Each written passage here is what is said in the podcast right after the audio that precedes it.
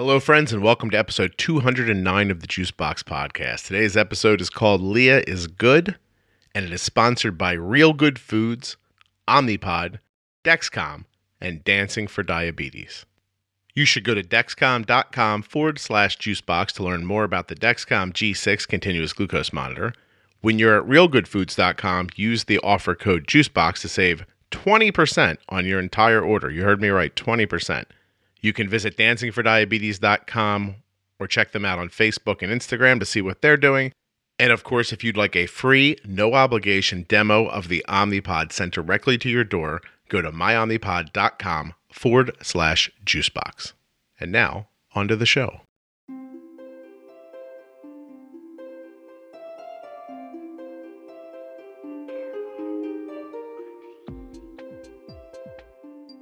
It's so weird to talk to you, I have to say. I've been listening to your voice for like six months, so it's very exciting.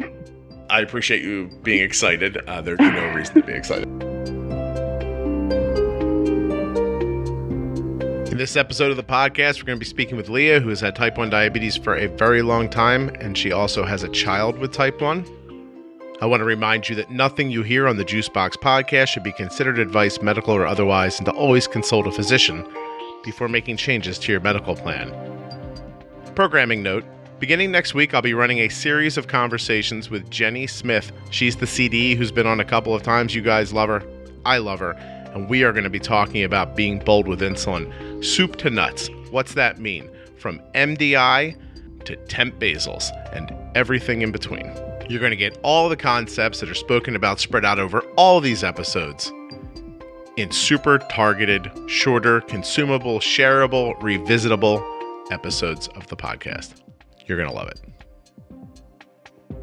My name is Leah. I am a wife, a mom of two. I am a nurse, and I have type 1 diabetes. And my son, Mason, also has type 1 diabetes. Leah, how old were you when you were diagnosed? I was 16 years old um, the summer before my senior year, and that was in 1991. Mm-hmm. I see. 2001 and 17. Oh, 1991. Was that 20? Was it 20? 27, 27. years ago. I was yeah. so close yeah. to it, and then you kind of Yeah. cut me off, but it's fine. So, I don't know if you saw what I did there. I went 91 to 2001, and right away I put 10. oh, I see. You were doing the math. yeah, Yeah. I, put, I put 10 years right in the bank, and then I counted from 1 to 18. I got 17. Then I added the 10 and the 17 together, and then I was about to come up with 27. But, but that's a very long time to have uh, to have diabetes. yeah. It, it's been most of my life. Yeah. It, does it feel? Does it genuinely feel like that? Um, it does. Yes. It's it's it's hard to remember a time before. I mean, I do remember it because I was 16, but most of my life I feel like I've had diabetes. Well, great fun. Um, so was there any indication that you might get diabetes? Uh, people in your family? No. Nothing like that. At the time, it was a big surprise. I had never known anyone with um, type 1. I knew what it was, but I I didn't have anyone in my family. I thought it was just a fluke that I just got lucky and um but then it turns out that there is um, some autoimmune history in my family. A lot of my aunts have hypothyroid, and then later on, some other people were diagnosed with other autoimmune diseases. When you think about it, other autoimmune diseases in your family history, just on the female side or male and female? Just a brief reminder that at some point today, you should visit dancingfordiabetes.com. Dancing, the number four, diabetes.com. Both. Okay. So, yeah, they were getting around to diabetes. It was coming, right? Yes. Yeah. Yes. Later on, my um, cousin's child was also diagnosed no, diagnosed with type one, and you know, then my son was diagnosed last year. Okay. How's your thyroid holding up? Uh, I have hypothyroid. yeah, I've had it for about twenty years. Okay. All right. So, all right. All right. I, I think we understand where we're at. Yeah. So, 16 years old at almost 30 years ago, you were just needles and a meter? Yes. Yes. I had a big meter with um, big drops of blood. It was a one touch, and um, I had a big kit, and I did um, um, needles with regular insulin and NPH, and you combine them into the syringe and gave yourself an injection that way. Were they disposable syringes then? Yes. They were. Okay. Well, uh, ooh, hold on a second. Arden's blood sugar is trying to creep up on me. She is in her first couple weeks of high school. And, oh, is it trying to move? She's in her first couple weeks of high school. She started off all strong the first day. She's like, I'm going to buy Okay. lunch this year. And I was like, okay. Uh-huh. And she came home the first day and she goes, I'm not buying lunch anymore. That was after I put like $50 in her account. So I'm like, Yeah. uh, okay. I've been figuring out her time of day. She's been getting a little. Her blood sugar is trying to go up in the in the early morning, which it did, Mm-hmm. it didn't do last year. So we've been bolusing a little bit. I did a really uh, a fun bolus today because she was 96 um, right before about eight ten minutes before lunch, and so I did a 12 and a half unit bolus, but I did it extended and I did zero percent up front and the the entire balance over a half an hour. And so I got a little more of a dip. It held, and now it's at 121, and it says it's stable, but the Dexcom line's giving me the indication that maybe it wants to go up. Yeah. I'm waiting- It's I'm- creeping up. It, it, it's, tr- I think it's trying, but I'm going to give it five more minutes before I bolus again. So, and it's been about an hour since we did the extended, so the whole bolus has been in for about a half an hour. Anyway, I'm sorry. I'm just going to be keeping half an eye on that as we go. No, I do the same thing all the day with my son. Well, how did that? So, well, so wait. So first of all, we, we have to get you up to the present day. So you started Okay. you started with your needles and your NPH Yep. Mm-hmm. regular. That went on for how long? Do you think? Um, well, I I was um I, until the pen came out, and then Lantus came out about 2001, I think, and I switched to Lantus and Humalog, and I did pens until um, my son's diagnosis. I never had a pump. I never had a pump. Wow. Okay. So you were ten years regular and NPH, and then Yeah. you, you went the next. 16 years, my math is on point today. And, Uh-huh. uh, you did the next 16 years still MDI. And how was that going Yes. for you as far as your day to day? Um, like, were you, w- did you have it down? Did you know what you, like, Yeah. yeah. So I pretty quickly, when I got diabetes, I was in the hospital for um, a week, and I hated it. It was not not fun at all, and I never wanted to be there again. And I quickly figured out what I needed to do to take care of my body, and um, I quickly figured out how to do it by feeling and not really going by a carb ratio and I'd go to the endo and they'd say, What's your carb ratio? And I I just kind of guess what I thought it was, but I was like, Okay, I know what a sandwich would be. I know what um, you know, an apple would be. I just you knew knew how myself. many units would be would would cover this food. yes. And was yes. was was your knowing based on how you felt after you ate, or Yes. were you testing after you ate? I tested a lot, but I also felt it. And anytime I'm over like 140, I feel, I feel it. Um, and if I'm under 60, I feel it. So I just went along, took care of myself. Everything was going good. Every time I went to my appointments, they say, "Oh, your numbers look great. Keep doing what you're doing." So that's what I did. And you know, as soon as I became a nurse, um, I would go to the doctors, and they could, would just kind of assume that I knew everything. Yeah.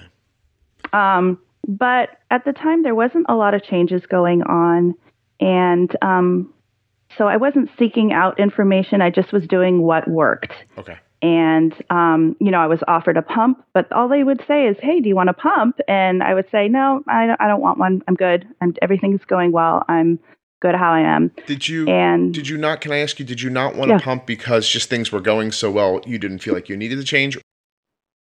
No, I. This sounds kind of silly, but I did not want to pump because I didn't think it was sexy.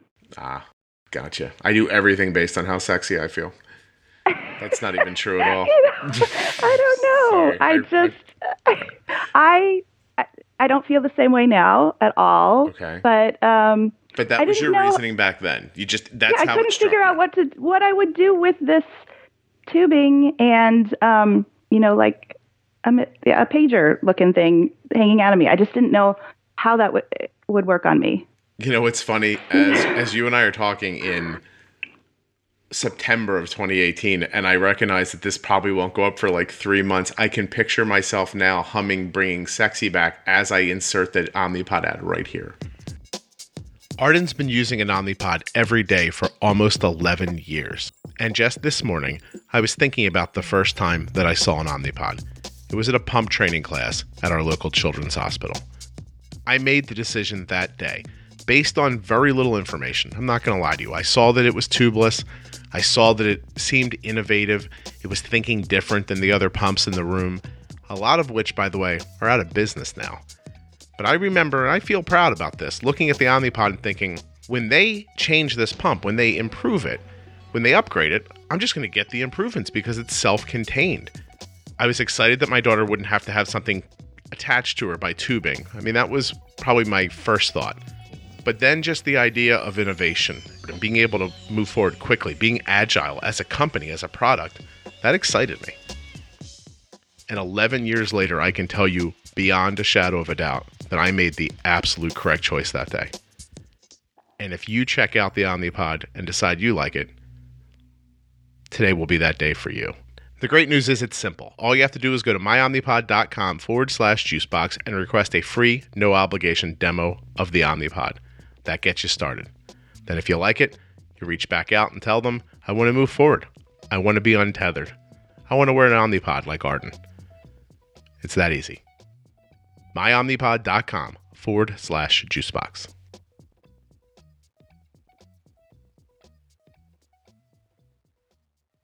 Oh, we are going to bolus Arden, and then we're going to get back to your uh, to your to your feelings. Hold on one second. Sounds she good. went from 121 to 127, and so I am going to assume that it's going to try to keep climbing. I'm going to say, "Hey." She's probably going to say hi. Oh, she did, and I'm going to say one unit, and I got the K back, the teen answer to everything on text. First of all, I want to say that I think that that's a completely reasonable thought. Like just to say this really isn't sexy. Like I don't want you trying to feel feminine and or just like a person and you don't want something slapped you. I will tell you right away that the first time someone indicated to us that pumps were a thing, I thought I don't want something stuck to my daughter. Like, you know, I, I didn't think she wasn't going to look sexy because she was four, but but Right. she but she mm-hmm. I definitely just thought this is going to alter reality in a way that is it can't be good is what I thought. Like I thought this just can't be good. But you get to this point, or at least I did, where you realize you can't judge everything based on before before diabetes, right? Right. Like you mm-hmm. have type 1 diabetes now. Everything needs to be judged in that lens. You can't you can't hold up the idea of, but I don't want this in my life because honestly, you don't get to make decisions like that. And and we all we all get caught up in that sort of like false feeling that things are going the way we want them to and if they don't we change them. And most things are like that right? You know if you don't like the paint in your living room you might change the color. But your descent or ride to the end of your life is going to go about the way it's going to go. Some people get type 1 diabetes when they're 16 some people get type 2 diabetes when they're 60 and all other ages. Some people get you know uh, some people fall off a ladder cleaning out their gutters. I, as, as that person's falling my gut is they think, oh crap, and I can't believe this is how I'm going to die. You, you- you know, like because no one thinks they're going to fall off a ladder and no one Right. thinks they're getting diabetes, but it doesn't stop us from judging. It doesn't stop us from judging what's happening to us now against what we wanted to happen. It's just very human, I guess. So I think you had a, a very reasonable reaction and you stuck to it. You stuck to your guns. I did. Yeah, yeah. Even through like my two pregnancies, they um Lantus wasn't approved when I was pregnant um to use. So I had to go back to NPH and I did it around the clock. I had to do NPH injections every 6 hours on top of the Humalog I was taking. So I did it like for 2 years because I had my kids um Back to they're back? 15 months apart. So yeah. What are those called? I- Irish twins? Oh, not quite. Not quite? Less than a year, but less than a year make some Irish twins? Gotcha. You know, and the thing is, I was open to having a pump if I couldn't manage it the way I was. I wasn't like but you were. Yeah, Yeah. it was going well and I just What was um when I I was going to say what was considered a good A1C back then? What was the ADA saying back then? Was it still was it seven and a half at that point? Do you remember? I don't even know cuz mine was always in the low 6s. Oh, so you just were like, I'm killing this, and it doesn't. I just was I you know, I didn't I did what I needed to do. Mm-hmm. I didn't think about it. I just um you know, I I took care of myself, but I didn't think about diabetes all that much and um I didn't know anyone with diabetes. So I just kind of did it without thinking about it. Yeah, you were just a like an island unto yourself, like just by Yeah. yourself and handling it, and a, a low A1C, eating a, a fairly regular, what people would consider Yeah. a normal diet.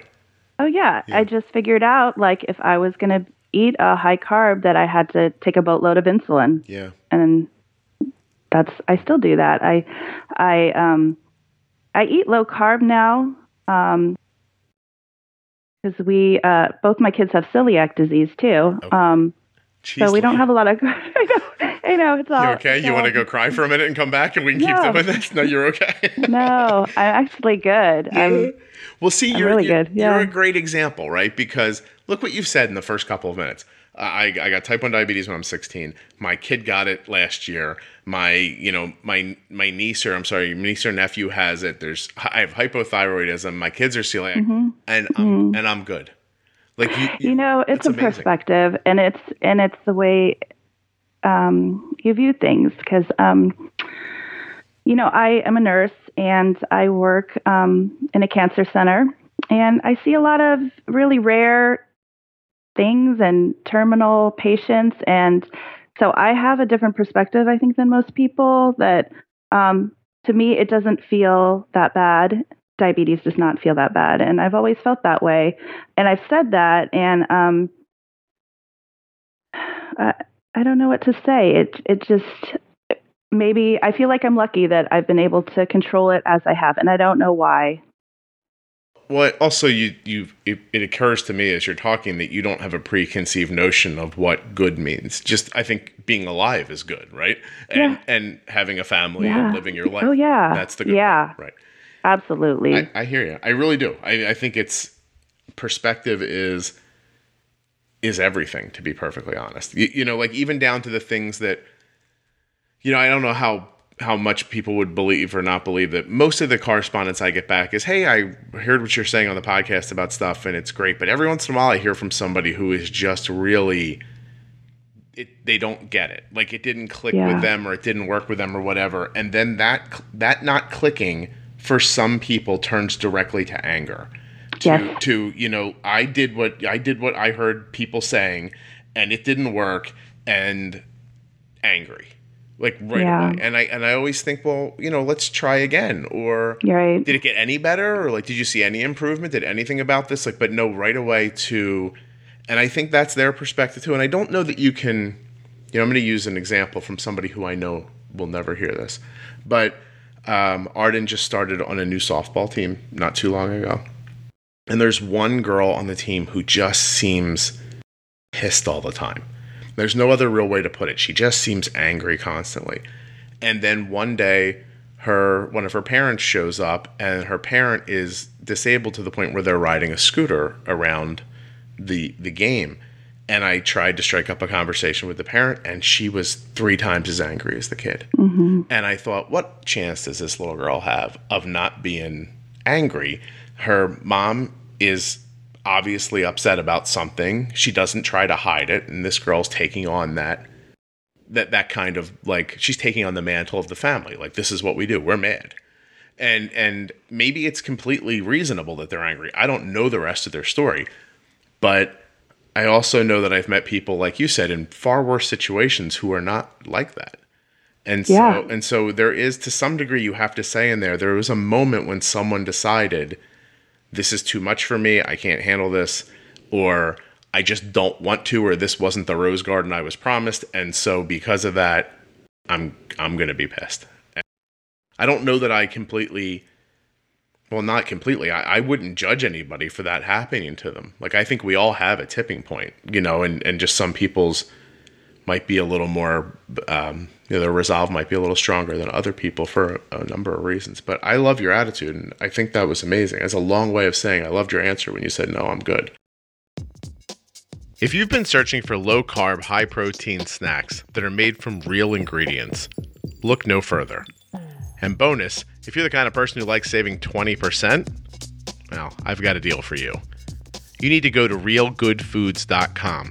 And when you check out, use the offer code JUICEBOX to save that 20%. There's also free shipping, but that's not the best part. The best part comes when you open your oven and smell those amazing snacks. Just the other night, I had the jalapeno and white cheddar poppers. They also have artichoke and cheese and pepperoni and mozzarella, but let me tell you a little more about the poppers. They're chicken poppers, delicious chicken filled with natural ingredients. My wife, she leans towards the enchiladas. That's pretty much her favorite thing at Real Good Foods. Kelly loves the chicken enchiladas, the beef enchiladas, and she's getting ready to try the pork. Arden says the cheese are her favorite. Now, my mom loves the cauliflower crust pizza. You can get cauliflower vegetable, pepperoni, margherita, or just cheese. So satisfy your low carb desires and your high level taste all in the same place realgoodfoods.com. And don't forget that when you finish your shopping, before you place your order, to use the offer code JUICEBOX to save 20% off the entire order. And Real Good Foods will even throw in free shipping. And I have to tell you something their shipping is crazy amazing. It was the one thing I was concerned about about ordering food and having it delivered to my house like that, food that's supposed to be frozen. I just had this concern it would show up and like, you know, be warm, but just the opposite. The person who devised this shipping plan is a genius. Smart as the guy who made the poppers. If you didn't have a pump for all that time, like what made you get a pump? As soon as my son was diagnosed that night at the hospital, it just clicked in my head. I was like, he's getting a pump, he's getting the Omnipod, and I am too. And we're doing it right away. And um, I, I don't know why that just was very, that thought was very firmly in my brain that I had seen the Omnipod at, um, um, we had teaching at, at work and I had seen it and I was like, oh, that's really cool. I'd never seen a tubeless pump before. And and so we didn't go to the class. I just went to the first endo appointment and said, We want the Omnipod. And I messaged my endocrinologist and said, I want to get one. And so, like, within a month, we got a um, Omnipod and the Dexcom. Right at the same time? Yeah, we both did within a week. I got mine first, and he was super bummed. And then, um, you know, we went in a week later, and they were like, "Well, we got to do the saline trial." And I was like, "No, we're gonna, we're going for it. We're, we're all good here." Yeah, I've had yeah. diabetes for most of existence. I think I can figure yeah. this out. You know what's so yeah. funny is that your answer about why did I finally, after all those years, go to a pump? It mirrors almost exactly every parent I've ever had on who has type one, whose kids are later diagnosed going back to just last week, if anybody heard Lori last week in episode mm-hmm, 189, mm-hmm. right? It's yep. it's love. Like it really yeah. it becomes parental love at some point. It's yeah. it's I want to do I was okay. I don't know what the standard of care is, right? Like whatever you say, whatever in your mind the gold standard is. But if I didn't think as a person living with type 1, if I didn't think I was right up to that standard, it was okay because it was me. And then the minute I bring my child into it, I, I need to push up against that ceiling and further because I need better for them. It is yeah. um, it's incredibly interesting. I hope people hear that story enough to realize that even if you don't have a kid with type 1 diabetes, if you have type 1 and you're an adult, like you should like want the want the gold standard, whatever that is. I'm not telling you That's true. I'm just saying want that yeah. for yourself because and I haven't said this in a long time, so it bears repeating now that we're up to almost 200 episodes. You don't want to be the person 10 years from now who looks at what everyone else is doing and says, "Oh, I didn't realize that the entire landscape of diabetes management has shifted and I did not go along with it." Like like if you stop and think, right? Would you today be in such a good place if you were still on regular and NPH and didn't have a pump and didn't have a CGM? No. No. And so and so when things improve and I'm not saying just change because they change. Like don't if you love if you love your pump and somebody else comes out with a pump and has a funky color on it, I'm not saying change because hey, that one's cool. But I mean when when things make a leap, you, you sort of have to leap along with it or you'll get left behind. And that means you're leaving your health behind, I think. Absolutely. Yeah. That's how I handle it for it was a huge it was a huge learning curve to to transition though because again they were like mom has type 1 diabetes um, you're a nurse so here's your pump and I, I initially treated it like i did injections mm-hmm. by just bolusing and not using it um, to get the most out of it and once i learned from you how to do extended boluses and temp basals. It was just, it changed things for both of us so much and made us so much more stable and in control of things. It's been amazing. I'm very happy for you. That that's excellent. thank you. Yeah, no, absolutely. It's just it's you just don't want to be, you know, it's a bazooka. You, you don't kill a fly with a bazooka. It does all this great stuff. If you just want to kill the fly, just get a fly swatter. And so yeah. you know, so it's fine. Like you have a pump it's not just a way to not inject so many times, like which I think is how doctors sell it to people. Yep. And, and for whatever reason, but maybe because they don't understand and maybe because they're just trying to tease you into, you know, to doing it. But it's such a short changing. It's just like it, to think of a pump as just a way to get less injections is as insulting as it is to say that a Dexcom's an alarm to keep you from dying it's yeah, just such yeah. a minimal concept. Like there's so it much is. more to it than that. And and easy to understand if someone can just explain it to you once. Like it's it doesn't take a lifetime to figure out. It's pretty simple. And so it's so cool that you did that. Um, it's very nice that you had kind of like Mason's situation to kind of propel you that way. Um, can you tell me a little bit about about his diagnosis?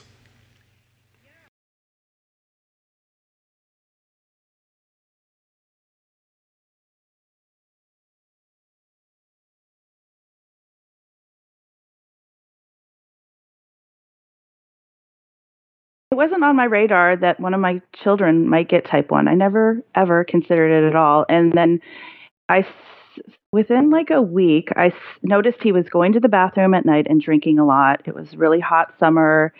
So I kind of mentioned it to my husband, and he was like, Oh, yeah. And then I smelled his breath and I smelled that metallic smell. And, um, and then I one night I just decided to go test him while he was sleeping and I I just knew and it was off my meter his number and I I just knew. It just can I I had known yeah. Can I ask you how it struck you? Did you were you upset? Did you cry? Did you get just resolved? Like how did it hit you initially? I, that I was right that I knew. Yeah, um, you were like damn it I figured this out That's excellent. I just, it just was like, oh, all this stuff. And, you know, I look back on the previous month and the other things that had been going on, little things here mm-hmm. and there that it all made sense. Um, and I mean, people have asked me if I was devastated, and it really wasn't. It was like I was grateful that I was able to share it with him. I knew what it was and that we could do this um, it would have been different probably if it was anything else. And honestly, like the celiac diagnosis kind of threw me more for a loop because I, I, that w- I didn't even wasn't aware of that okay. at all. Something I had never been tested for it, so I was kind of like, what? but um, but you know, it was uh, a hard time initially with with his diagnosis, and we were we went to the hospital right away that night and then we were discharged in the morning and had the education for a few hours on no sleep and got home. And I had that paper where they tell you what to give. And I was like, I need to follow this. You know, even though I knew everything. That's funny. I wanted a guide. Right. I just, I That's wasn't in it. Interesting. Yeah. So it took me like a few months and I knew things like they were just out of control he was up and down and i was like i know this can be better. I can see my lines here. I know how to do this so i just have to figure it out for him. And it it took me for a, a little while but boy has has it changed a lot. And the the dexcom and the omnipod are just like the things that, that did it really. It's pretty cool. So i have a couple of questions yeah. When you win a board game, are you one of those people who gets up and yells like I like when you're like it's the maid in the pantry with a candlestick and it's right, you Yeah. just stand up and like I knew it. Do you like being right? Because that's such a great that's such a first of all, your response says one, you've had diabetes for so long that you were like, Well, I can do this. Like that's not a big deal. The diabetes part's not a big deal from from Right. your perspective. You were I Uh-huh. love that you were like, I won. I, I figured this out by myself. You're like Sherlock Holmes in that moment. Yeah, you know, yeah. just explaining Well, to the whole room on the uh, on the Orient Express why how you figured out the whole thing. I've blended nine different metaphors together there, and and so, but it's really funny. And then and then so you you know into the hospital and right back out again. You fall into this really interesting category that's come up a couple of times in the podcast too when there are medical people on, which is other medical people don't explain things to you because they just Oh, yeah. imagine you understand them already. Completely. Is that frustrating? Um, well, I find now that I do know a lot more in this in, This area. with regards to diabetes, but um, yeah, no, it is because I I have to kind of take over and figure it out myself. Um, so and that's it what you frustrating. did and that's what you did when you saw him Yeah. going up and down up and down especially when you were staying stable right like you're you had stability Right. and he didn't right, right. Mm-hmm. So I knew it was possible. yeah oh please you're the you know everybody has their own m&m story which I, you Mm-hmm. know which i've talked about here before somebody explained to me that so, they you know it was a it was a nurse practitioner who told me they had a patient who used the dexcom to figure out how to eat m&ms without a spike Yeah, And when I heard that, I think she was telling me a story about, look, you can eat candy. And what I was hearing was a story about there's a way to balance insulin and timing so that your blood Yes. sugar doesn't move. And that to me was like that was it. Now some people will tell me, uh, like there's a blog post on my on my website about eating like French toast or Chinese food, and, people, and people speak to me about that, and I think to myself, oh, that's their M and M story. That's the moment they realized this is possible. Right. And so you actually had your own experience that you were able to say, look, I know this is possible because I do this for myself. yes. hmm What did you, what were the steps you took? Like, how did you kind of hammer your way through it with your son? I was seeking out how to do this, and I was my endocrino or his endocrinologist was saying, "Oh no, you're he's doing great," and I was like, "No, this can be better for me. I know that this can be better." Um, so, and I would talk to like the school nurse, and she'd say, "Oh yeah, this is normal," and I was still like, "No, no." So, I mean, thank goodness I found your podcast. I started listening. I started taking into practice some of the ideas that you were talking about and started figuring it out how insulin reacted in his body to different foods and different times and different situations and then started texting with him and gave him some freedom to be away from me and be able to do things on his own with my help and um, and that's how very quickly like within six months his a1c went from 6.7 to 5.4 Wow. You were already doing well.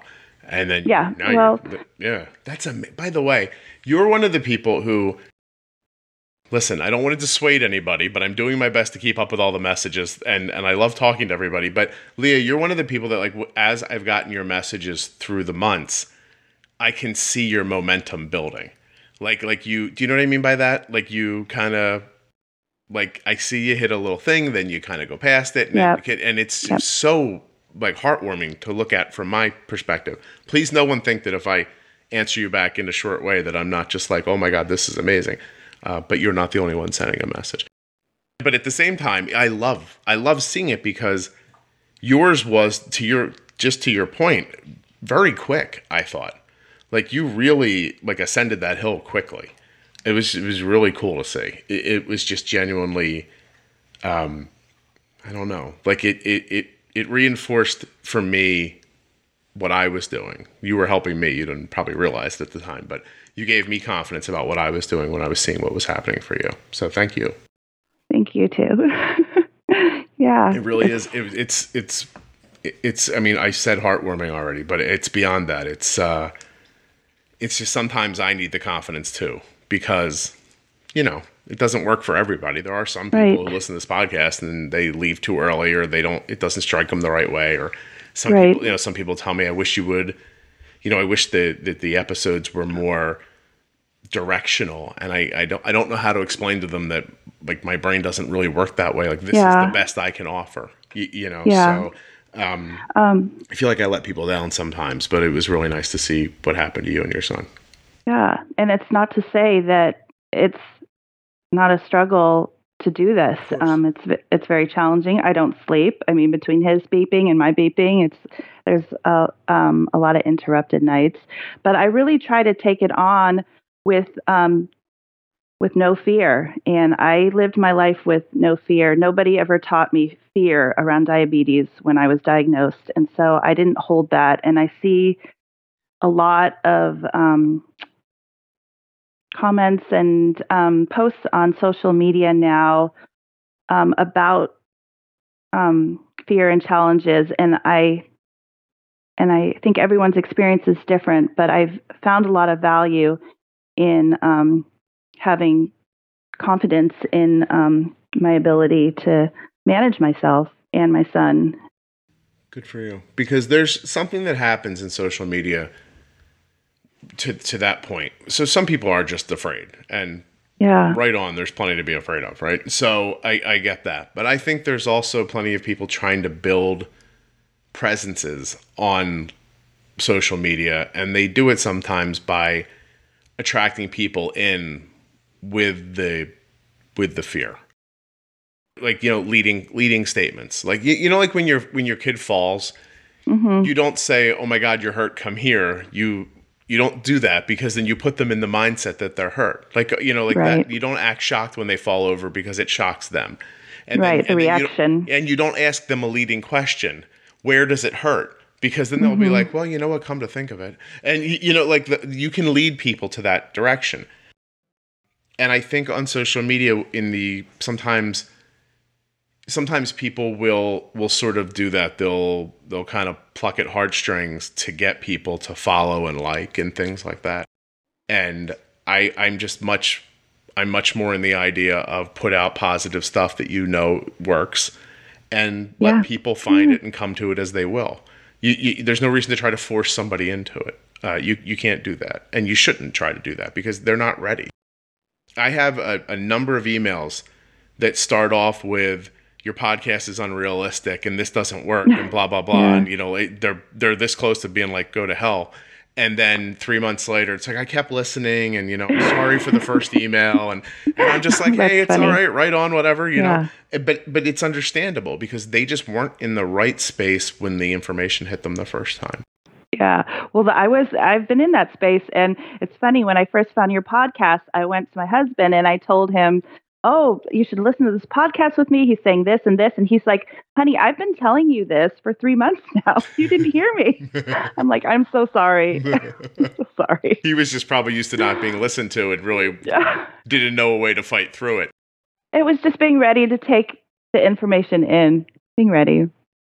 Yeah. I, I looked at my family the other day in my private life and I said, four words, four words. And they're looking right at me and I'm like, no one listens to me. And then they just turned around and walked away.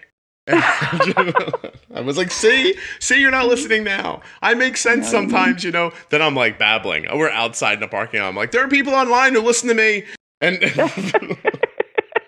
my wife's like, they don't know you. And I'm like, oh, well, that's not the point anyway, in your own home, no one listens to you. And, and but true. but you're 100 percent right. He's he, it's such a great example too. You're he's standing there telling you something that just three months later you're going to be like, "Hey, Eureka!" And while he's going, "I've been saying this for 90 days in a row," It- and you just weren't ready to hear it. Like it's just a very Yeah. that's very common, you know yeah. hmm but the point is, and the point has to be to everyone listening, is that this diabetes thing, it's got its own life cycle, right? And and you right now, whether you're listening to the podcast or following some Facebook group or you're on Instagram or wherever you're at trying to find your community, right now that place feels like the whole world. And it's got names and, and avatars that you recognize.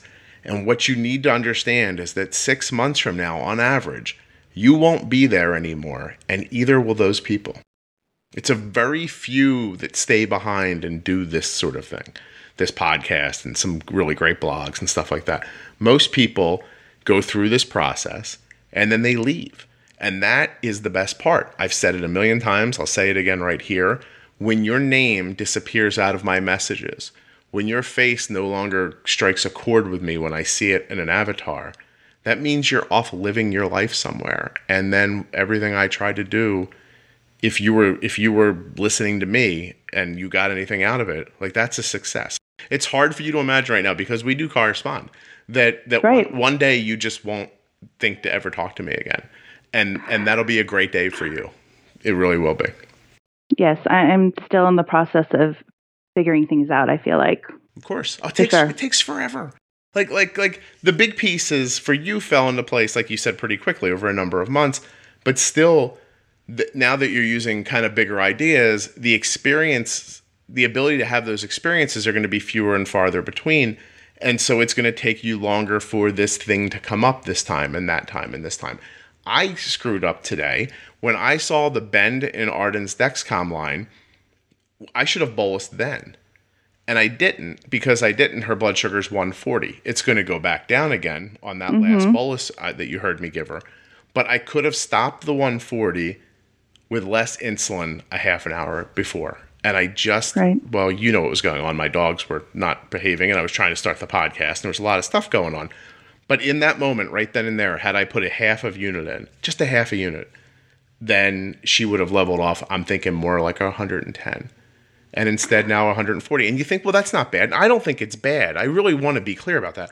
I don't think my daughter's blood sugar being 140 90 minutes after I bolused for lunch while she was at school, by the way, with a banana, grapes, a half of a peanut butter and jelly sandwich, a grab bag of Cheetos, a juice bag that does have some sugar in it, something mm-hmm. something else. Oh, let me see if I say this to you if you know what I'm talking about. My daughter did this to me the other day. Arden told me. One of those cookies Yeah.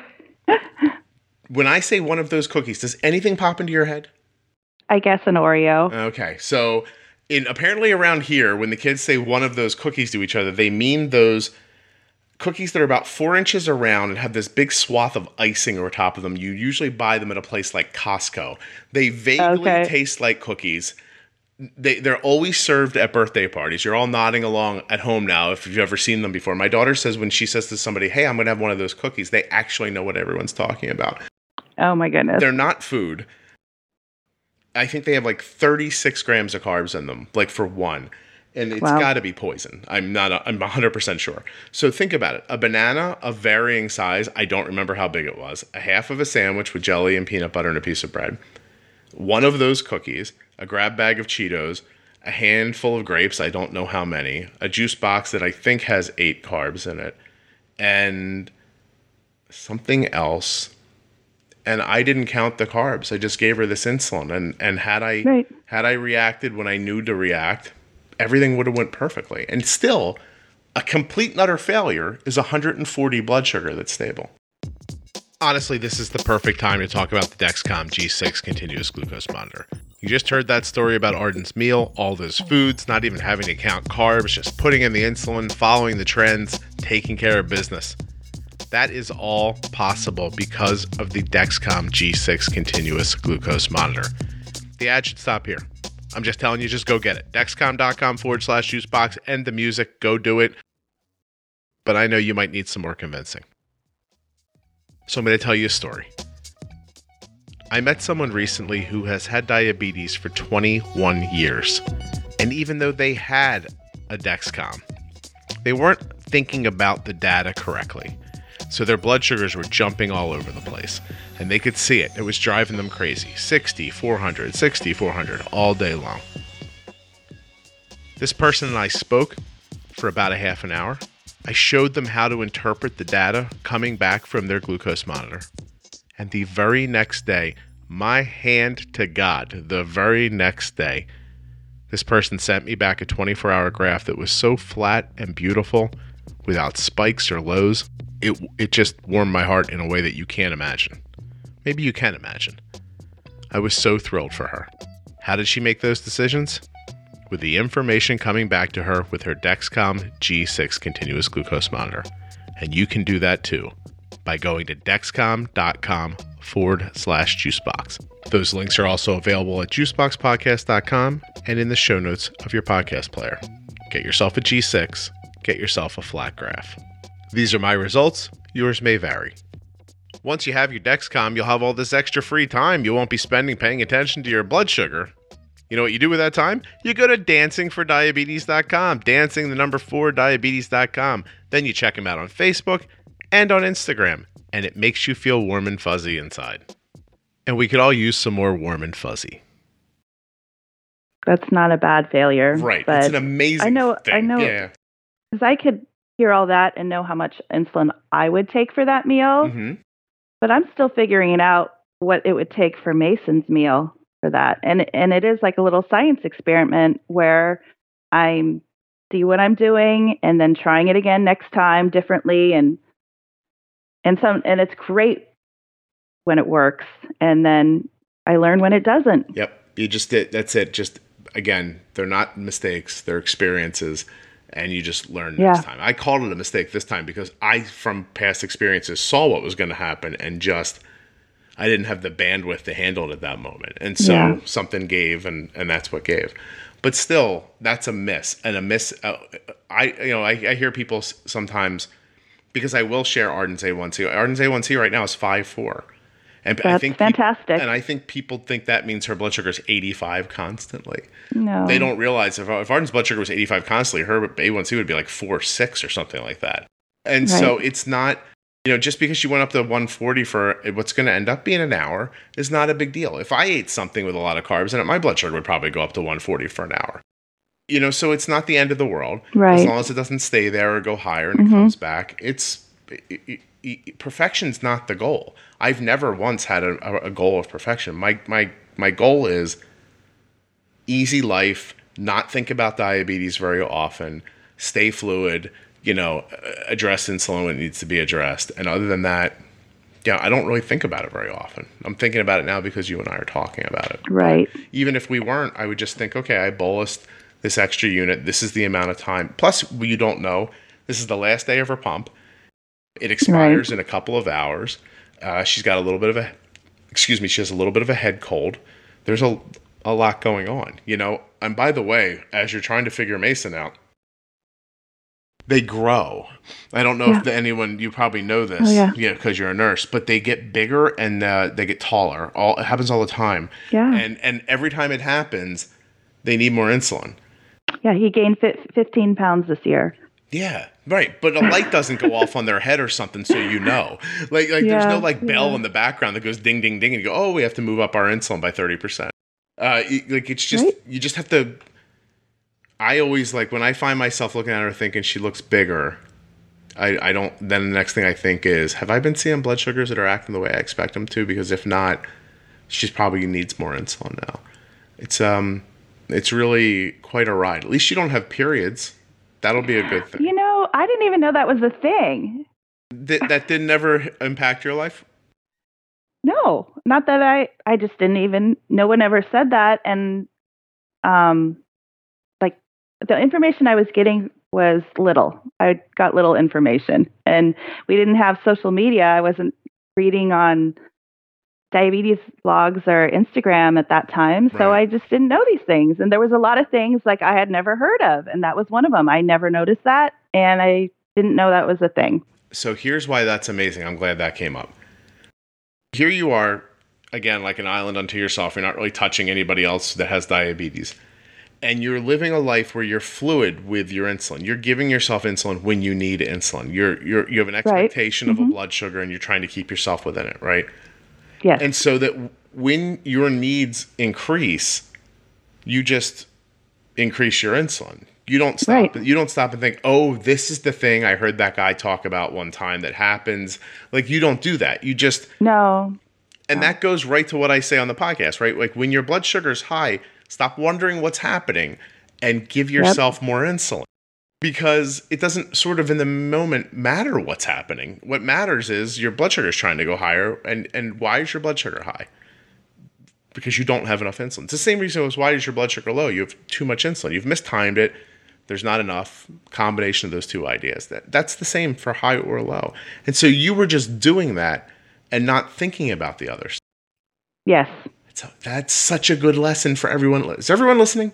Is, uh, that's that's amazing. That's what that's that's got to be your takeaway from this episode. It doesn't mean don't listen to the last 15 minutes, but that has to be your takeaway from this episode, which is which is that look what it was it was working for Leah the whole time.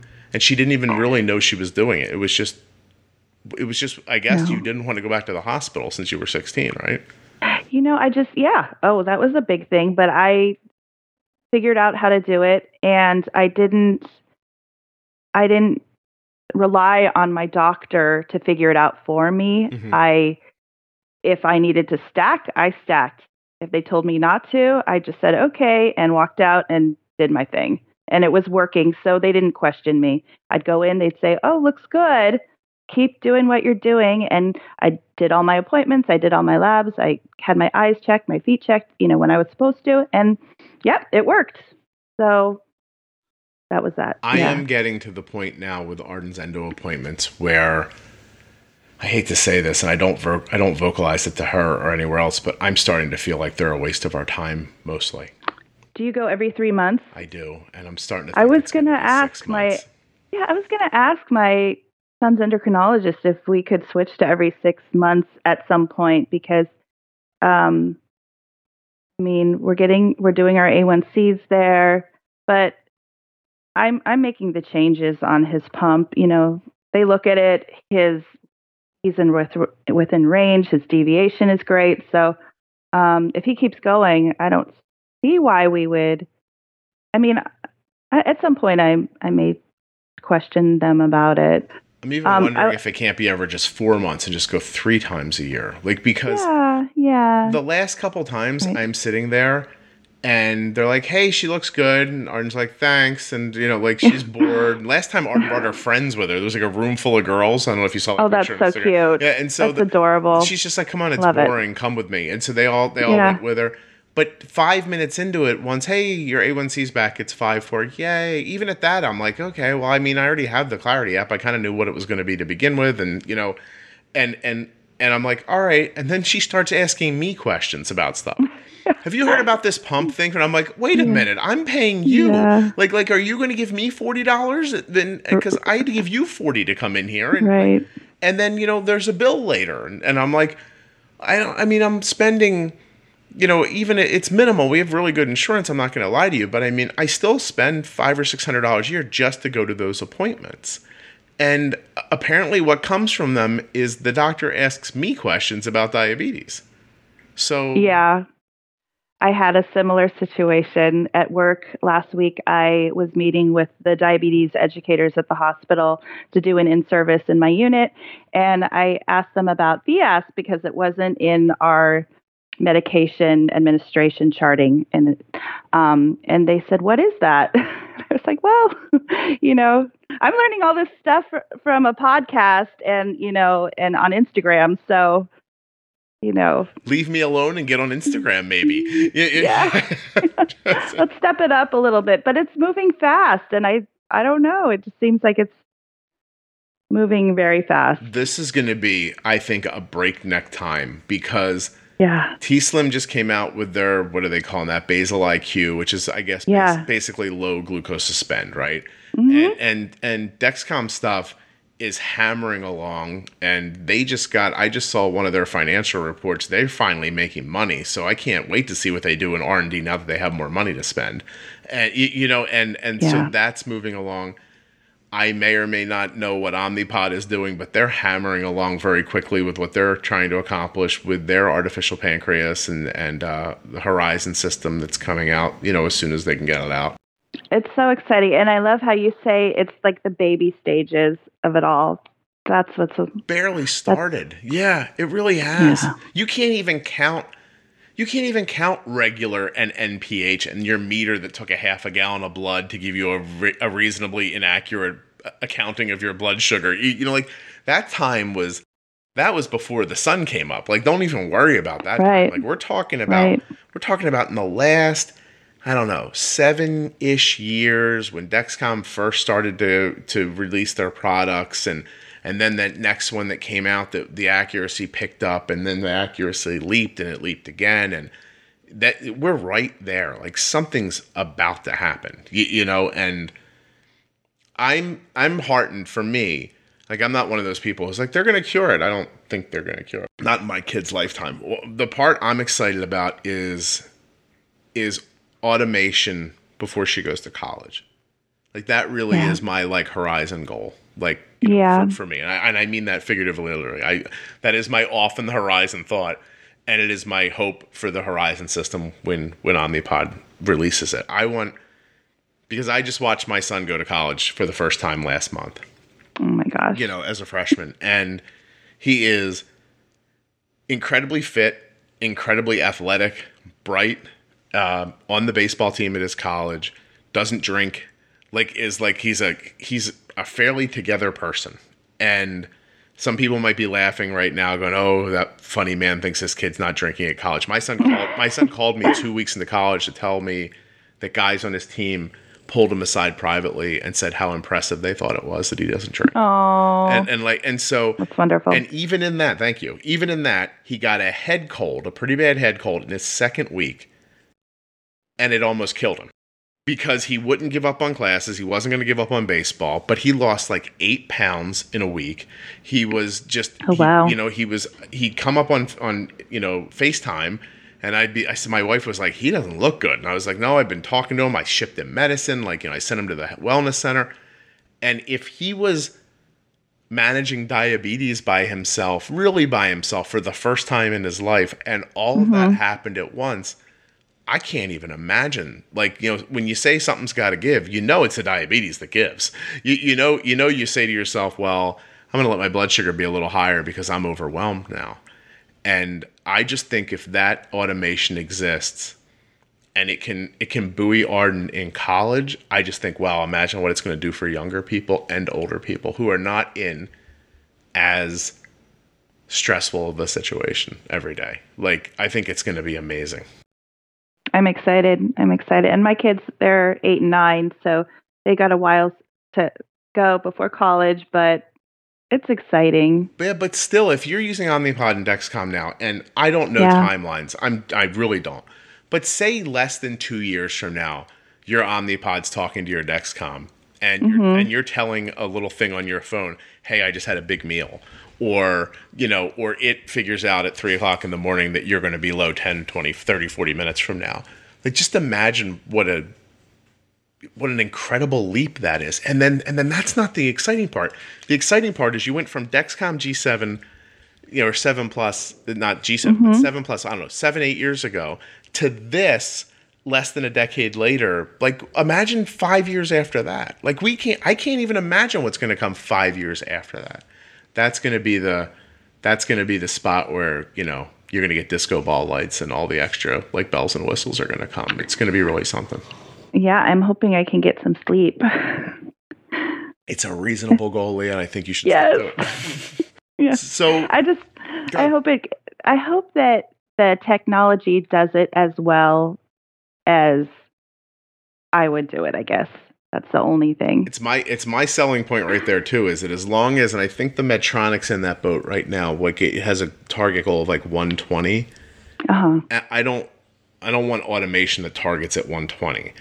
And so I understand if it has to, you know, if they it, because it's so new. I don't I don't not understand why Medtronic might have made that decision. But that's not as that's not as good as what we're experiencing.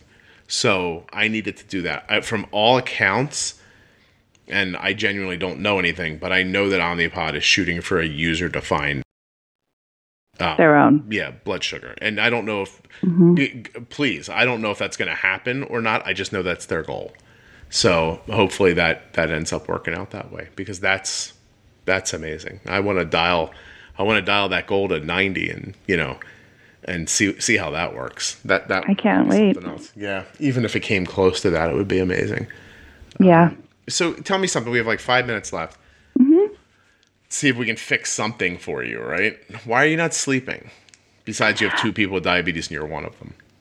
Um, yeah, it's just the alarms going off. Um, uh, some sometimes, so I'll I'll keep his his Dexcom set at 75 during school hours, and then I won't switch it back. And then at nighttime, you know, if he's going under 75, um, it'll start beeping. Mm-hmm.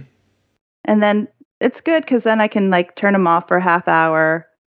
Um, but then I'm kind of awake just to make sure that it's going the way I want it to go. Um, last night I was running high. My pod needed to get changed, and I was just too tired to do it. So I just kept like trying to bolus myself, and then ended. Yeah, Yeah. just yeah. I needed to change it, so I did that early this morning. I hear you. It's it's so the answer is you have two people in your life that have diabetes, and one, Yeah. one of them's Yeah. you, and one of them's the person you love. Yeah, and I- Yeah. And I always used to wake up at least once a night to chest, test my blood sugar before my Dexcom. So it's that's not new, but it's the once the Dexcom came and just trying to keep things in really great control overnight. Um, and sometimes, you know, he just starts going up, and so I'm staying up to bolus him until I get him where I want him to be overnight. I have to say, I uh, ours are like in in like spits and like fits and spits or fits and what is that phrase saying? I don't know the saying. Fits and spurts, maybe. I don't know. I don't have the internet in front of me right now. But anyway, it's like so. Last night, blood sugar great all night. You know, been like that for three days. At some Mhm. point last week, there were three days where I was like, oh, like she wanted to be low all the time. And Yeah. you know, and there was there's been times this month where she wanted to be higher. And Yeah. it's just it's you know, I sleep through some of them and you know, like the obviously these real steady nights are easy to sleep through. The low nights I, I don't have I'm not as good as just ignoring them and going back to sleep. The high nights I'm okay with bolusing, going back to sleep and waking up again. And so you know, it just again, it's diabetes. Like you can't expect it to always be. It's not always an 85 blood sugar. It doesn't matter how good your A1C is. Absolutely. And some people might say, "Well, I'm comfortable with a blood sugar higher than that overnight." And I even make that decision at some point. I was sick a couple weeks ago, and Arden's Mhm. blood sugar was sitting at 140, and I thought to myself, "I gotta, I, I have to go to sleep. Like I can't." I can't do this right now. So I just let her blood sugar be 140 overnight. I did my best for it not to be, and I and I went to sleep. You know, Yeah. you have to take care of yourself too at some point. Leah, thank you. How did this go for you? Thank How you, did you Scott. It was great. I was a little nervous, but it it was exciting too. And you know, it's nice to be able to talk about diabetes. And now, you know, I just I talk about it a lot now, and I never did before. So feel? It's you. pretty great. It's made things better. Well, um, I think you guys are very lucky to have each other. Obviously, I think he's he's helped you a lot in ways that you're still probably figuring out, and, and you're obviously you know helping him in, in immense ways. So, and your husband's telling you all the right stuff that. You just won't listen to him.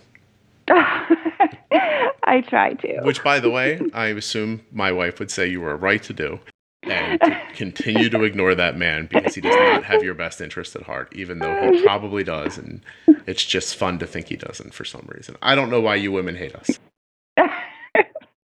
That's a blanket statement, but it it it ha- there's at least once a day I think to myself, if that woman wants to kill me, why doesn't she just smother me with a pillow? Like, why is it taking so long? You know what I mean? Like, why is she just picking away at me super, super slow? Like, why not just do it? I'm going to tell a funny story and then I'm going to let you go. There's these, there's these people I don't really know very well from the town I live in. It's to say that over the years, our kids have played similar sports and we've been next to each other in horrible situations in gymnasiums and baseball fields once or twice. And this person tells me what I still consider to be one of the funniest stories, which I'm going to tell you over Basil snoring in the background right now. She said that one night she woke up and her husband was standing next to the bed holding a pillow. And in, now keep in mind, he just needed an extra pillow. He went to a rocking chair in the corner to get an extra pillow. But she opened her eyes. Her husband was standing there with a pillow. And she said her first thought was, and I can't curse in the podcast, her first thought was, F, I was going to kill him. she said there was a split second where she thought, ah, he got to it first. He got to it first. And she said that was exactly the, she, she thought, you know, the F word. I was going to kill him. And then she was giving up in that moment. She thought, "Oh well, Oh, no. he beat me to it. Fair's fair." And uh, Gosh. they've been married for Oh. a very long time. You can tell. I don't know what I would do if my first thought when I saw my wife moving through the room was, "Oh God, she's gonna kill me." But I yeah, that's not a good sign. I don't think it's a great sign at all, but it's a funny, funny story. So uh, just try to imagine it with the cursing. It's really hilarious. anyway, that's the big secret I tell anybody. If you ever speak to me in private, the first thing you're going to realize is that my ability not to curse on this podcast is a monumental, a monumental experience on my end because I love to curse. And so Yeah. that I don't do it in this hour a number of times a week sometimes. It's hard to believe actually. so I was on a I was on a call the other day with one of the companies who buys ads on the podcast and my wife was working from home and she goes, "Well done, you only cursed twice in a half an hour." Oh, on a business call. I'm like, "They know to expect it. It's fine." Anyway, please say hello to your son for me and your whole family and thank you so I will. And thank this. you, Scott. Thank you so much. I've just, I really appreciate everything you do, and you're doing amazing work, and it's definitely has affected us and helped us. So we appreciate it and thank you. those sentiments mean a lot to me. So I, I very much appreciate you sharing them. Thank you very much. Huge thanks to Leah for coming on the show, sharing her life with type 1 as well as her son's. And if you're enjoying the program, I mean, if you like the podcast, please keep in mind it's here because of the sponsors. And then you check them out. You click on the links in the show notes and you look at them. You say, hey, maybe Scott's onto something here. And that helps everything. You know what I mean by helps? I mean, the podcast is free because of the ads. You got to visit the sponsors. MyOmnipod.com forward slash juicebox. Dexcom.com forward slash juicebox. You go to realgoodfoods.com, use the offer code juicebox, and you save 20% on your order. And then, once you've got your insulin pump and your CGM and you're all happy, and you've seen the pictures of the little kids with diabetes dancing at dancingfordiabetes.com, you make yourself some cauliflower crust pizza and some chicken poppers, and you sit back and relax. And you say to yourself, this has been a good day. And just a quick note about the episodes that I mentioned at the beginning of this episode the ones that are going to be with Jenny Smith, the certified diabetes educator who's been on the program a number of times before. Those episodes are going to come out in blocks. Sometimes there'll be two or three at a time. So when you see one, check back to make sure you got them all.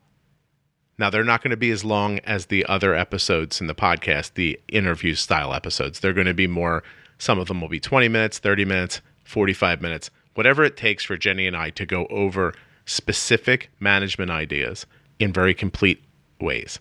Jenny and I have been having a terrific time recording these episodes. I cannot wait to get them onto your podcast player and into your ears. I think you're going to love them.